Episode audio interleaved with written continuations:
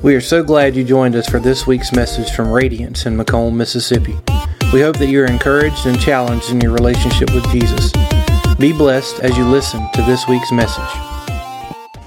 We are in a new series. We just closed out our I'm In series talking about those things that we say we're in when we do say I'm in with Jesus. We, we've been invited into a family. We've been invited to invest in that family through the gifts that God's given us. We've been told throughout Scripture that God defines our value. We're invaluable by measure in this world, and we are to, we're called to be inspiring, even if we don't have the rah rah demeanor. We all have things that God has called us to inspire other people towards a relationship with Him through. And uh, so, kind of in the intermediate, before we get into the Christmas season, I'm gonna ask the question: How many of you have put a Christmas tree up already?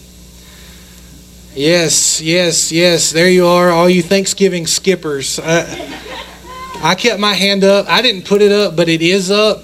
But listen, I love this this year. We got inspired by somebody else in, in the house to get a smaller tree and put it on a table. So we've got a four foot tree that I'm gonna tell on you for a minute, baby. That she put this bow on top of it, and like she put it on there yesterday, and I was looking over there. I said, "You ever looked at those little bitty babies that mamas put those big gigantic bows on their head?"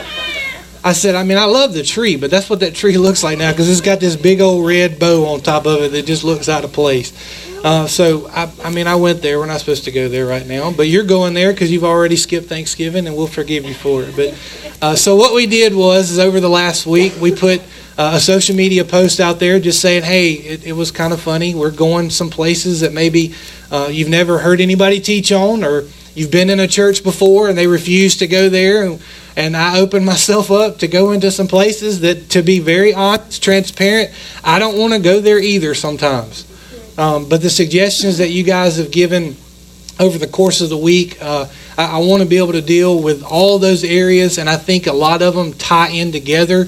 Uh, and the message today kind of opens up an opportunity. I love how God just kind of works things out, even when you think you're putting something out there uh, at random how God works things out and just kind of connects thoughts for you. And so the subject matter that we're going to look at today is one that um, I'm just honestly, it's just it's it's a controversial subject matter. Um, when you talk about God predetermining something, people get kind of upset about that. Um, but you can't avoid looking at Scripture and seeing those types of terms come up without without really grasping an understanding of what God's trying to say through His Word. Now, what I want to say before we get into this is I'm not going to I'm not here to theologically debate anybody on this subject. All I'm going to do is present the Scripture to you from the original Scripture. Not I mean I'm not going to put Greek up there because I know you won't be able to read it. But I'm going to present to you what God's original Word says and why.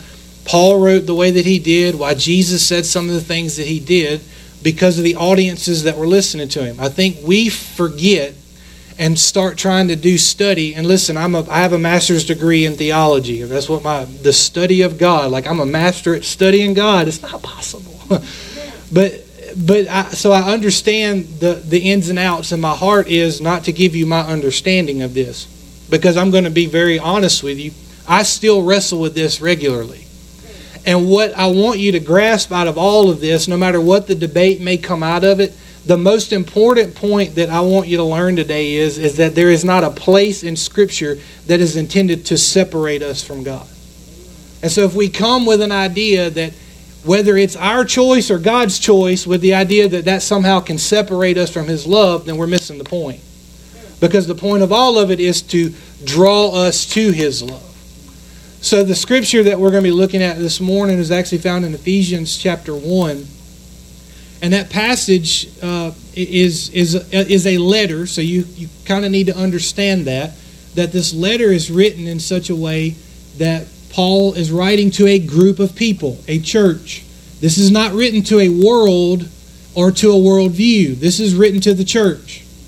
So when Paul writes this letter, he makes some statements in this letter that those people that are outside the church, in all honesty, would be kind of up in arms about because there's an inclusivity language to this. But you need to understand that all of the Bible is not written to the world, the Bible has been written to God's people. And so when the Bible is written to God's people, that's who it's intended for. So when he writes this letter, he gets very early, he does his greeting, and then in the, the third verse, he says, Blessed be the God and Father of our Lord Jesus Christ, who has blessed us in Christ with every spiritual blessing in the heavenly places, even as he chose us in him before the foundation of the world, that we should be holy and blameless before him.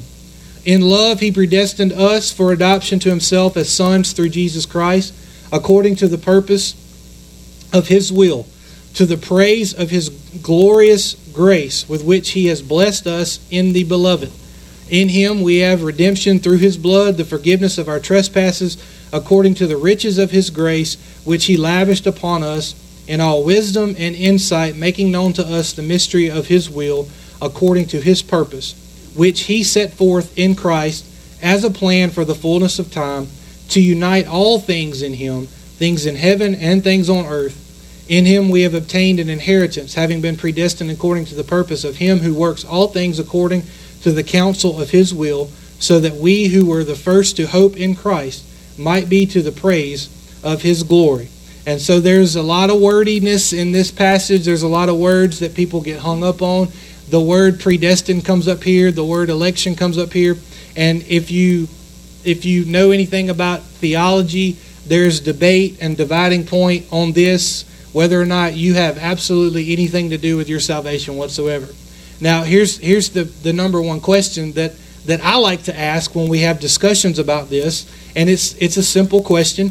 Do you believe that you were the one that made a decision to accept Christ, or do you believe that it was God's decision to accept you in Christ? Do you see the difference between the two questions? Do you believe that you just accepted Christ, or do you believe that you were you were given the opportunity to accept Christ. You, you, just that one little wording can change the way that you perceive that question. Uh, it, it's it's kind of like, are you more comfortable with God being predisposed, predisposing you to love Him, or that God was predisposed to love you? Like we can create an opportunity for God to love us. So it puts it back on squarely on our shoulders. So when Paul's writing to the church in Ephesus, there's no that Paul's not thinking about the world at large. Paul's thinking about the church. God has set you apart. You have been set free because you have accepted Jesus Christ. So the question that arises from it is, and it arises in the church, was it my decision or was it not my decision? And the reason it arises more often in, in our churches is because we're American. We don't like not thinking that we have the ability to make the decision. But if we're not careful, we can see droves of people that, quote, make decisions, but God has never drawn them to a place to make a decision. Now, it doesn't mean that God is predetermined that some people will not be saved. Now, that's where we go on the complete opposite side of this conversation. Because basically, if you're, if, if you're going more to a very uh, hyper Calvinistic standpoint, that predestination means that God's already chosen from the beginning of time those who will and those who will not. And that you start looking at that and you go, well, crap, how will I ever know? And I remind you what I said at the beginning is that the Word of God's never intended for us to doubt whether or not God loves us or not. And that takes us to a place that we never, ever, ever know if God loves us because we stay in a place where we question it all the time. But then on the other side, where you've got the the free and open grace, and it's only your decision, you, you see the dividing line there being that people can so easily walk away from a faith that they were never actually drawn into.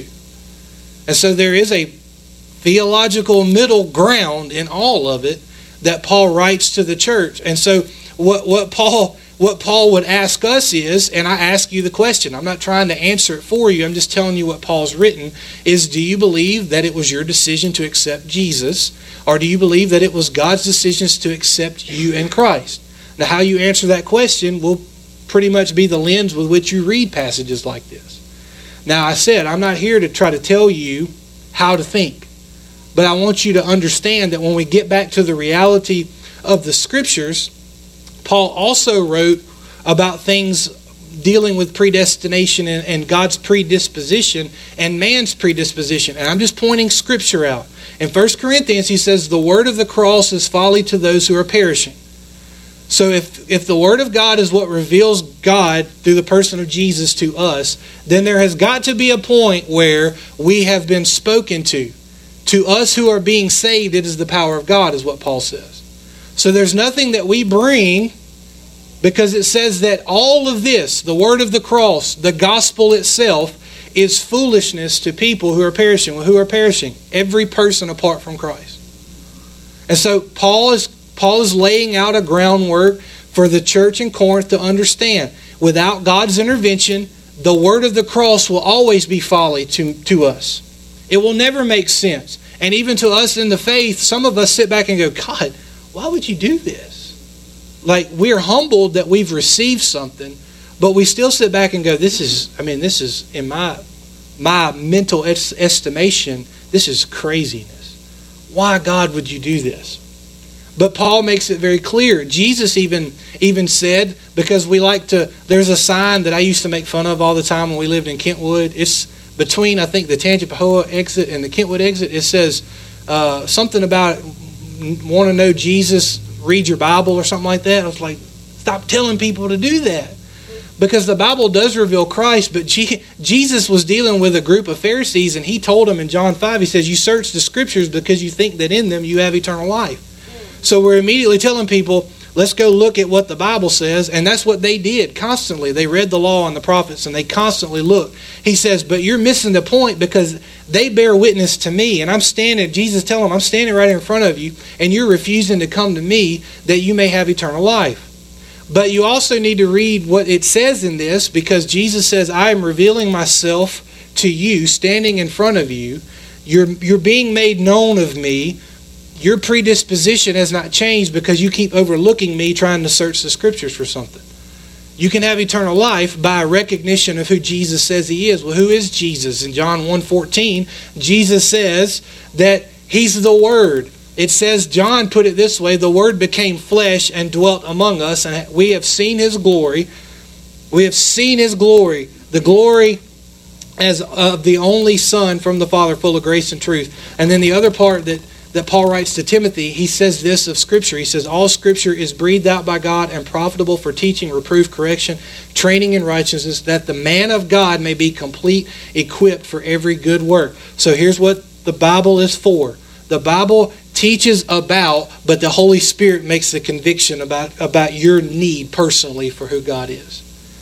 Now, whether you fall on the side that it's just strictly God's choice, you have no say in it or not, or it's your choice and that all that other stuff doesn't matter, I'm just I want to get you back recentered because you need a good understanding on both sides. And so I'm not going to again, I'm not going to argue theological points, but I want you to see what the priorities of Scripture is. And so I, we're going to deal with this, but I want to deal with it in the right order because if we don't go in the right order, then we'll just go to this debate and we'll keep having this debate. And we'll argue over it. And it, you know, it's fun to talk about amongst brothers and sisters. I've had many men and women and people in my life that love theological debate. I'm not a big fan of it, but they love it. They, they love to talk about it, and I can have a conversation about it, and I can say, Love you, brother, and walk out the door. But the end result is if we're not pointing people to Christ and people are not being set free by Christ, then we miss the point of it altogether. And so, if that's not our heart in understanding what something like this says, then we have to readjust and, and reimagine what we're actually looking for when we talk about things like this. So, the first priority of Scripture it's twofold, but the first thing is is to point people to Jesus. I've already I've already mentioned this. It's intended to point people to Jesus. The point of what Paul writes to the church at Ephesus is not for them to to ever doubt their conversion. He doesn't write the language of predetermined predestination and election for them to, to think, man, I wonder if I'm actually in. And what most of us think when we have these conversations is, man, I wonder if I'm in. Like, did I make the cut? Am I ever going? And, and the problem with thinking like that is, is that if you're if we're really honest and we stay grounded in Scripture, none of us make the cut. That's, that's the point of Jesus coming in the first place because none of us can make the cut. We, we, we'll miss it altogether because there's nothing in us that allows us, that's why the scriptures are there, to help equip us, which is what he says in 2 Timothy, to equip us, to move us forward, to, to teach us, to show, to show our life to be profitable for other people to come to know Christ. Paul addresses it in the in the first part of Ephesians 1, uh, 3 and 4. He says, Blessed be the God and Father of our Lord Jesus Christ. He establishes a foundation. That's why he wrote the way that he wrote all the time. He establishes a foundation. It's not a foundation on your works. It's not a foundation on your gifts. We talk about gifts a lot. People like to know about spiritual gifts.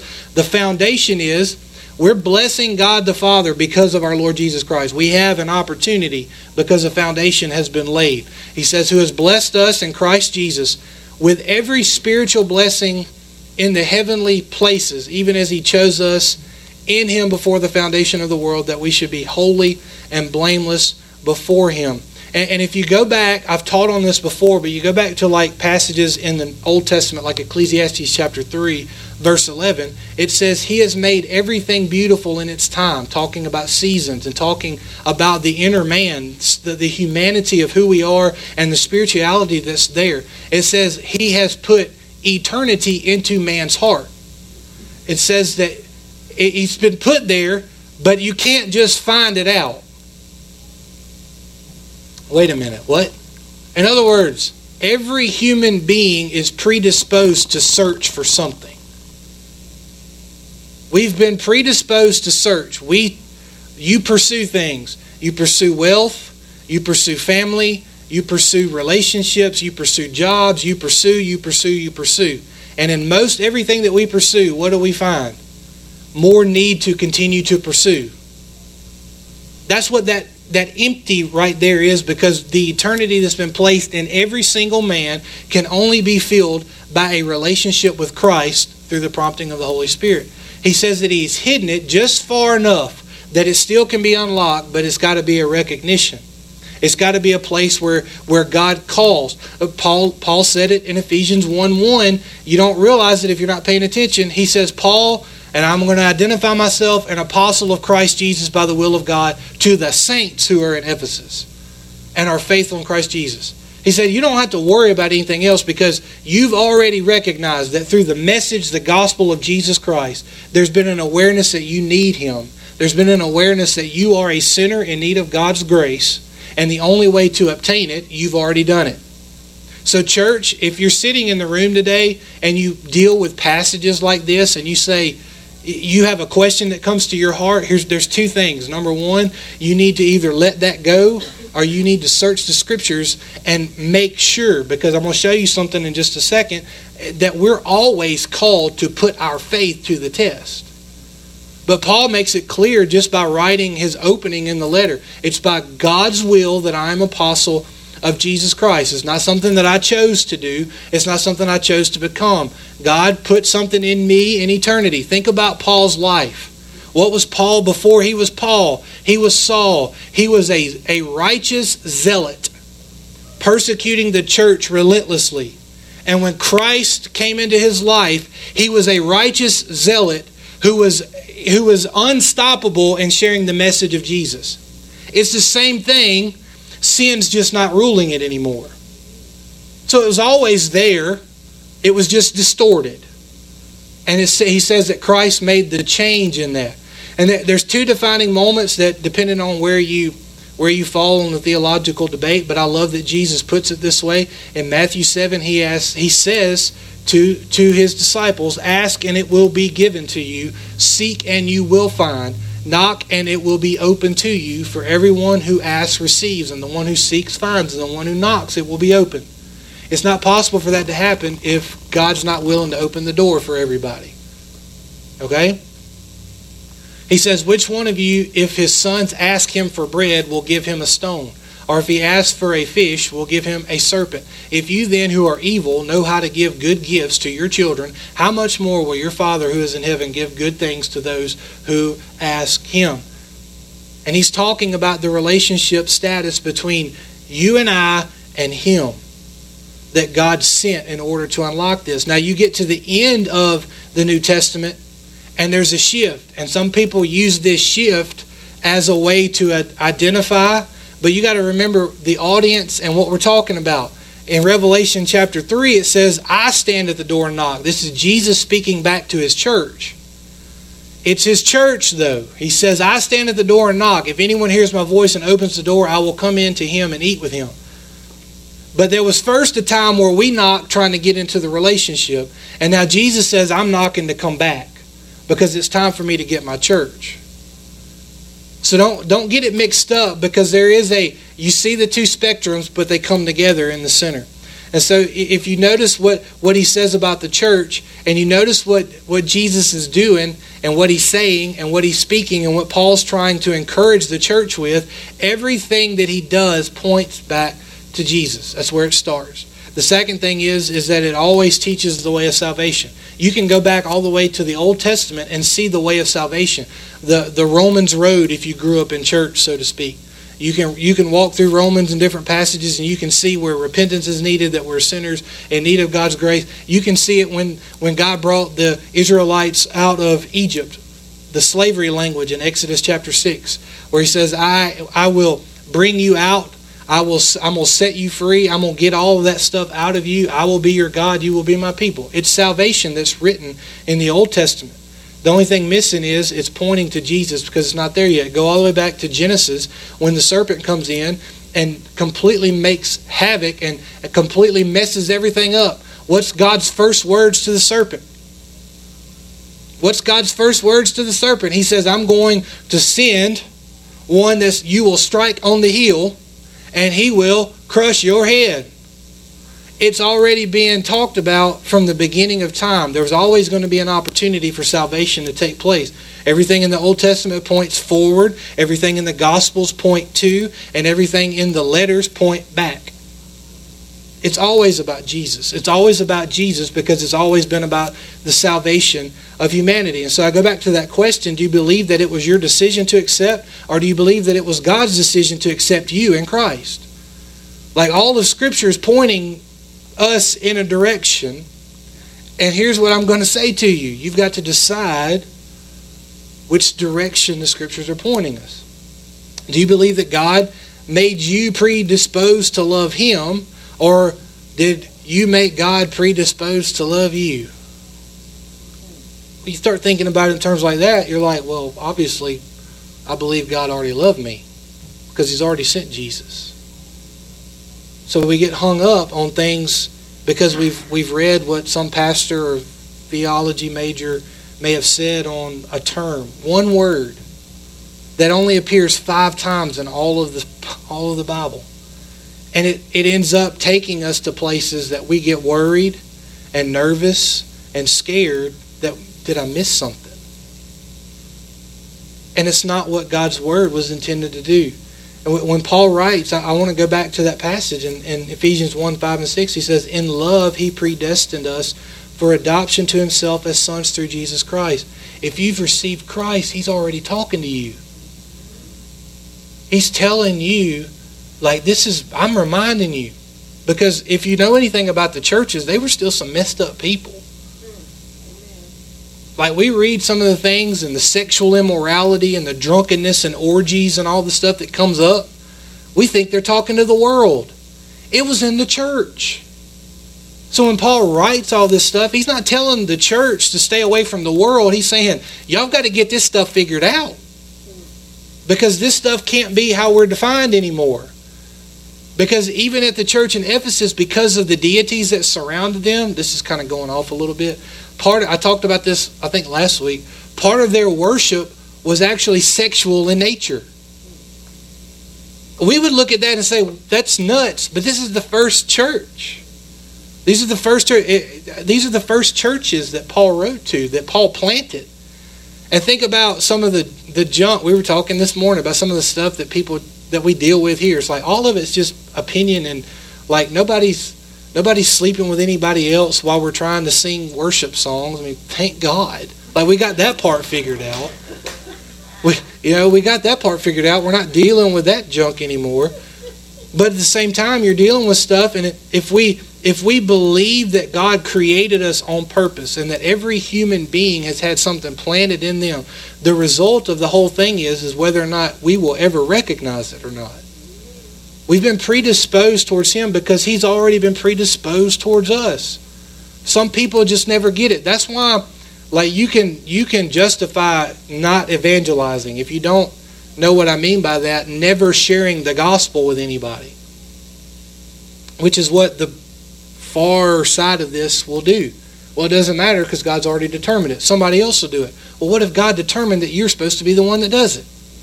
So you can still have these arguments all you want to, but it never gives us a right to ever point people away from Christ when we have the opportunity to point them to Him.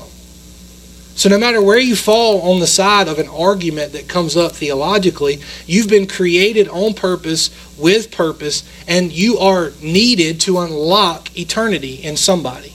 Because God has saved you, redeemed you, has given you authority to share the gospel in season and out of season, as the scriptures tell us, and we're commissioned to do it. If he, if he didn't commission us to do it, then we don't have to do it. But He commissioned us to do it. He, he put us in the game to play, not sit in the stands and yell at the coaches because our team can't do things the right way. We've been called to get in the game and to do with this. And it's not just so that we can sit in the church and we can argue whether or not God chooses or we choose. You go back into where God has placed this in eternity, and, and Paul writes in Romans, if you just pull it out by itself, he writes in, to the church in Romans, he says, We know that for those who love God, all things work together for good for those who are called according to his purpose. For those whom he foreknew, he also predestined to be conformed to the image of his Son, in order that he might be the firstborn among many brothers. And those whom he predestined, he called. Those whom he called, he justified. Those whom he justified, he glorified. Now, here's the question. You start reading all that, and it goes back, and you, you get stuck in that same thing. Who did he foreknow? He foreknew everybody. You can't say that just because somebody's not a believer currently that God didn't know them before they were born. You know what we can do then? We can justify abortion. We can justify just about anything. We can argue against origins. I kind of talked about this the other day, talking about the, the battle that we face. Paul wrote it actually in Ephesians, the very the very book that we're looking at. He says our battle's not against of flesh and blood. It's against the rulers and the powers and the principalities and the authorities of this age. The word rulers is origins. It's not rulers like we're fighting the president or we're fighting the king or whatever. It's an origin. And everything the enemy's trying to do is to take away from the original narrative. He's trying to change where creation started. Is it creation by God or is it evolution? He's trying to change where a baby is a baby and where it's human. Why? So that we can justify anything in our own way. Scripture is to point to Jesus and show people salvation. We don't use it for any other reason. It's not health, wealth, and prosperity. We don't use it for any other reason. We can be encouraged by scriptures, but the whole narrative is to point people to Jesus because if you don't, then all you're doing is you're giving people a small glimpse of hope and pulling it away from them.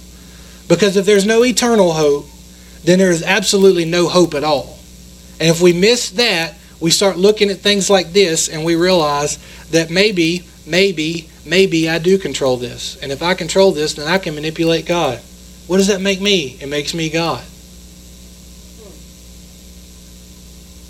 If He foreknew everyone, then He singled out every person, created every person, placed eternity in every person, gave them the ability to do what they do gave them the ability to be who they are, gave them the ability to for you to be you, to be in the situations and the circumstances that you you are in. And we are okay everywhere in scripture with the word God foreknew and God chose until it comes to me. That's the ultimate question. It's not a, it's not a matter of did he did he know beforehand or did he not? It's just about me personally. It concerns me personally. I worry about this personally. I, I want to know personally. Like it's not that I'm worried about the person next to me. I may justify now because Michael just said something about it. Yeah, I am kind of worried about them. But we are we're concerned about it for ourselves. We we concern ourselves with it and, and, and you can't escape it. I mean, Jesus in John 15 is recorded. You did not choose me, I chose you and appointed you. There wasn't a single instance in the Gospels where the disciples came to Jesus and said, Put me to work. Jesus went to every one of them, and he didn't have to share this whole big narrative. He just said, Follow me. And they were compelled to follow him. And for many of you, you've had a moment in your timeline where you were compelled to follow Jesus. I was told I was crazy because I was 13 years old, and I'll tell you what happened. There was it was some Jewish guy. I don't even remember who he was. I don't remember nothing the dude said that night except for the altar call portion of this service where he starts talking about needing to repent. And I'm sitting in this Southern Baptist church. At the time, it wasn't the nice building that is now. It was still a little bit old sanctuary. Had them swinging back doors. You know what I'm talking about if you've ever been in one. And I'm sitting up there with my buddies and everything on like the third row because that's what all the students do. You know, we all sit together. We cool like that. And so we're sitting up there, and he's going through this process, and the back door is flung open, and there's like this rush of wind. And I raised up and looked back, and the doors were closed. And all it said, all I heard him say was that repent. You need. You're a sinner in need of God's grace. And I didn't get up. I was like lifted up. Before I knew it, I was pushing people out of the way. I was like, my mom looked over at me. She was like, "What is he doing?" I walked down, didn't even know what to say to my pastor. I was like, I don't know what just happened, but I I need I need Jesus. I know that right now. And they tried to they tried to tell you, oh, it's not all that other stuff is that, that didn't happen. But bull. I hadn't studied theology, but I know at 13 years old what just took place. God pushed me here, telling me that I needed Him. And, and I'm not saying that you've got to have that physical moment, but you've got to have a moment where there's a recognition in you that you need Jesus. It's not just like, you know, I'm getting old. I may need to accept Christ. And there's a lot of there's a lot of justification that people give for that. There's a lot of ways that people give for that, but there is a way that's written in Scripture of salvation, and it's laid out throughout the New Testament. It's it, Romans three uh, Uh, it says, Now the righteousness of God has been manifested apart from the law. There's a new way, not just reading about God's law and realizing that we can't fulfill it. There's a new way that's been manifested. And it says, although the law and prophets bear witness to it, that's what the scriptures do. They bear witness to Jesus. The law and prophets do that. He says, the righteousness of God through faith in Jesus Christ for all who believe. For there is no distinction we know this passage very well in, in, in chapter 3, verse 23. All have sinned and fall short of the glory of God and are justified by His grace as a gift through the redemption that is in Christ Jesus. Humanity, all of us are in a sinful state in need of a holy God, and we can't stand in front of Him without a recognition of who Jesus is as revealed, as revealed according to this through the Scriptures and made manifest through the Spirit working in and through us. And then he, he says right before that, because the argument comes up, he says, What then? Are we Jews any better off? We, we memorize the law. We know the word. We know it very well. We are, we're very versed in all of it. He says, No. For, for all, we have already charged all. Jews and Greeks are under sin. He says, None is righteous, no, not one. No one understands, no one seeks for God. All have turned aside. Together they have become worthless. No one does good, not even one. Their throat is an open grave. They use their tongue to deceive. The venom of asp is under their lips. Their mouth is full of curses and bitterness. Their feet are swift to shed blood. In their paths are ruin and misery. In the way of peace they have not known. There is no fear of God before their eyes. That's quoting the Old Testament, the Old Testament prophets. But this is what we get to when we talk about terms like this, and this is what I want to close with this morning. You've got to stop thinking of in, in, in these terms. If God chooses, how do I know I'm saved? And start thinking, because God knows, I'm sure I'm secure. There's a vast difference between, because if we put it all on our own laps, only on our own laps, remember, there's two very distinct differentials here. If we put it all on our own laps, and we do it based on how we feel, some of us don't feel like doing much of anything some days, much less following Jesus in our own power and our own strength. So there's got to be a point where the Spirit of God says, I've chosen you. I, I, you, you may give you my personal belief. God's chosen everybody to have a relationship with Him, but not everybody will. Right down the middle. And so when you see terms like this, it's for us to start thinking in terms of, you know what? Because my God is sovereign over all, because my God does know, I know that I'm secure. I know that I can trust my God even when I can't trust how I'm feeling about something. Even when I do look and the enemy whispers in my ear and says, hey, you may not be predestined. You may not be elected. You may not have what you think you have. I can remind myself, God knows, and I know that I'm secure.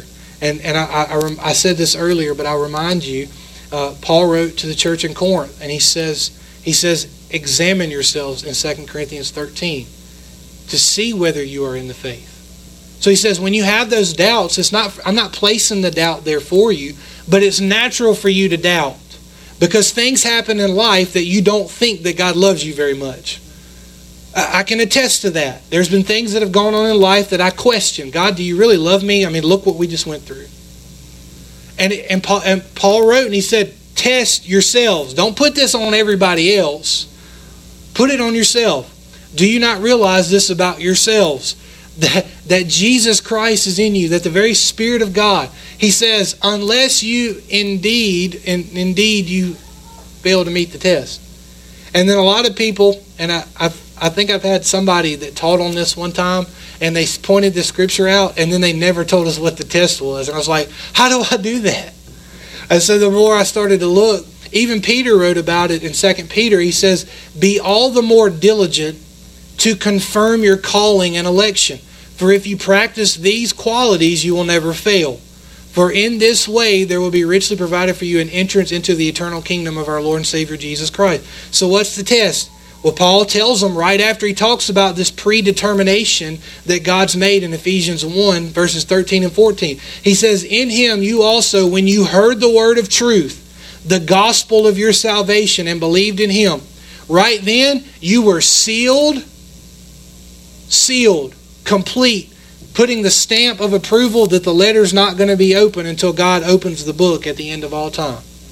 And it says you were sealed with the promised Holy Spirit, who is the guarantee of our inheritance until we acquire possession of it to the praise of His glory. You know because of what you've already received. You know you heard the word. You know clearly you can mark that moment. You may not remember the day or the time, but you remember where you were. You remember what was going on. You remember all of that stuff. You, you remember.